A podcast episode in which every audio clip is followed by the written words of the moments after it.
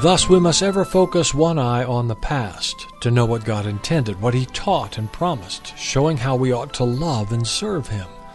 All those generations gone before can also teach us, both those in the Scriptures faithfully recorded and all those from every age and every land whom Jesus has delivered from their sin and bound back to Himself in love.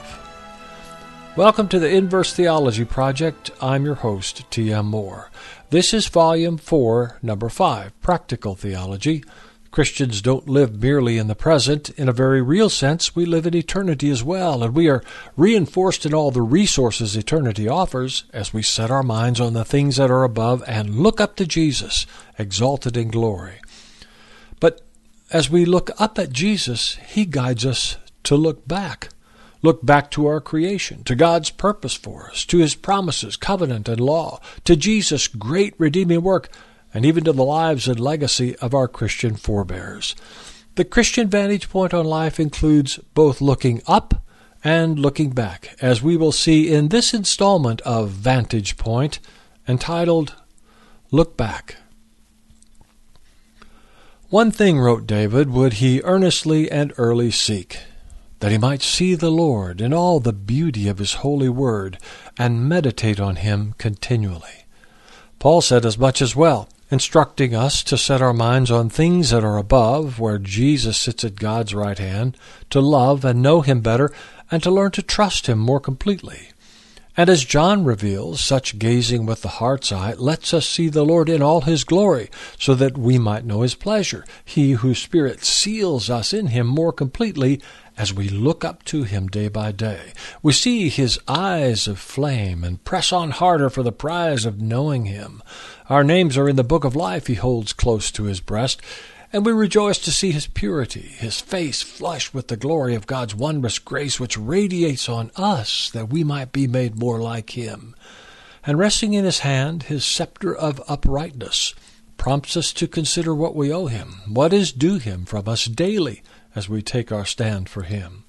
For we were made to be upright before the Lord, as Solomon explains, but we have sought out schemes and taken pains to mar his likeness in us, and in spite of his persistent faithfulness and love, we easily lose sight of what the Lord intended for us, and of what his word instructs us to pursue. The essence of what we have been created for may be concisely stated. We were made to be upright. And in the kingdom of our Lord, where night and day he rules us for his glory, we must seek to be so just as he intends. Thus, looking up reminds us that to grow in grace, to seek the kingdom, and to know the Lord, we must look back as well. The ends we strive to realize are anchored in God's purpose for us from the start. The old ways and the ancient paths, as we are told, are good, and we should walk there, not in sin and ignorance. As C.S. Lewis said, we need to know the past, for those who do not know it will be always subject to the cataract of nonsense that instead pours from the press and microphones of our own day. We'll take the presentism bait unless we have discernment and can rate the vain opinions, views, and lies that power into our souls each day by God's sure, true, and holy standard, which He from the start intended for our blessing. Set your heart and mind on Christ exalted. As you do, look back to where you've come from, as the Word of God explains. For looking up and looking back creates a vantage point that we may tack on confidently as we seek the Lord. The Lord created Eve and Adam in his image and his likeness. By the first, he made us spiritual, that we might thirst for him and never give ourselves to sin.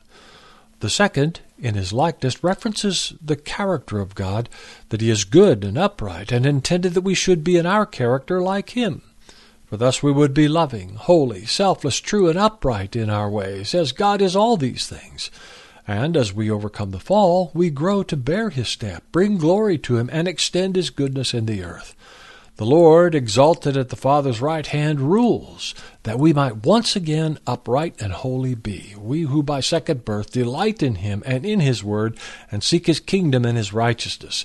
We see Him in His glory, and we know that we will be like Him one day, when He will speak to us and say, Well done. We look up to Him and look back as well, to Eden, where all things were very good in Adam's care, and he and Eve took up the charge to do God's will on earth, delighting in him and his will. Then all was beauty, bounty, free of sin and pure, as all the earth would be if they continued upright and to stand together in God's word. They fell because they failed to look up to the Lord and to look back at what He taught them they should do, to know His blessing and obey His laws. The glory of that very good sixth day is what God yet intends for us, that we might thus redeemed, restored, and upright be. Since that day forward in His Word, the way that we should live to know the blessings of the Lord is carefully explained and shown, for God reveals His will and has made known His purposes and the greatness of His love by all His great and precious promises, His statutes, precepts, testimonies, laws, and rules, and by the people who His cause have owned, those people who are truly His. Thus we must ever focus one eye on the past, to know what God intended, what He taught and promised, showing how we ought to love and serve Him. All those generations gone before can also teach us, both those in the Scriptures, faithfully recorded, and all those from every age and every land, whom Jesus has delivered from their sins and bound back to Himself in love.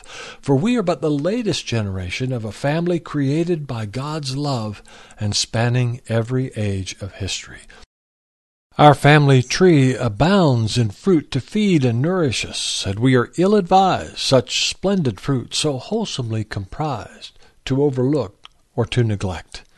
Indeed, how can we even start to know what we must be, where we must go, without some sense of where we're from? For not until our whence is clear can we our hence discern. To see our providence and heritage with clear and constant vision is to recognize the Lord's trajectory and enterprise, His purpose and economy brought near to us in Jesus and diffused throughout the world and every age, and to discern our place, embrace our calling, grow and learn what we must be, what we must be about, to know the fullness of our God and be the people He created and intends that we should be. For every life transcends the present and fits in some history.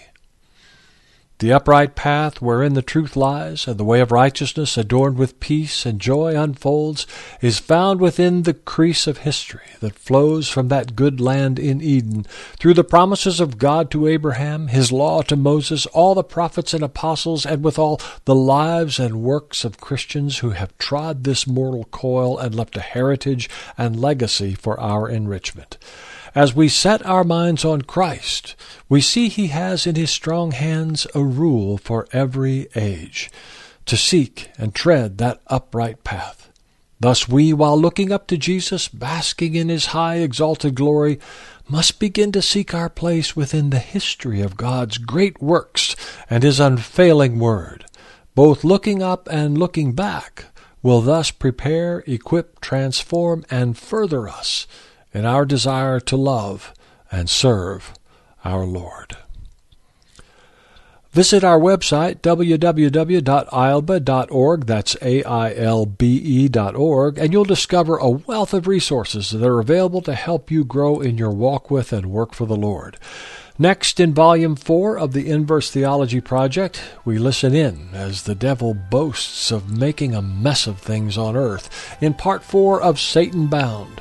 Until then, for the Fellowship of Ailbe and the Inverse Theology Project, this is T.M. Moore.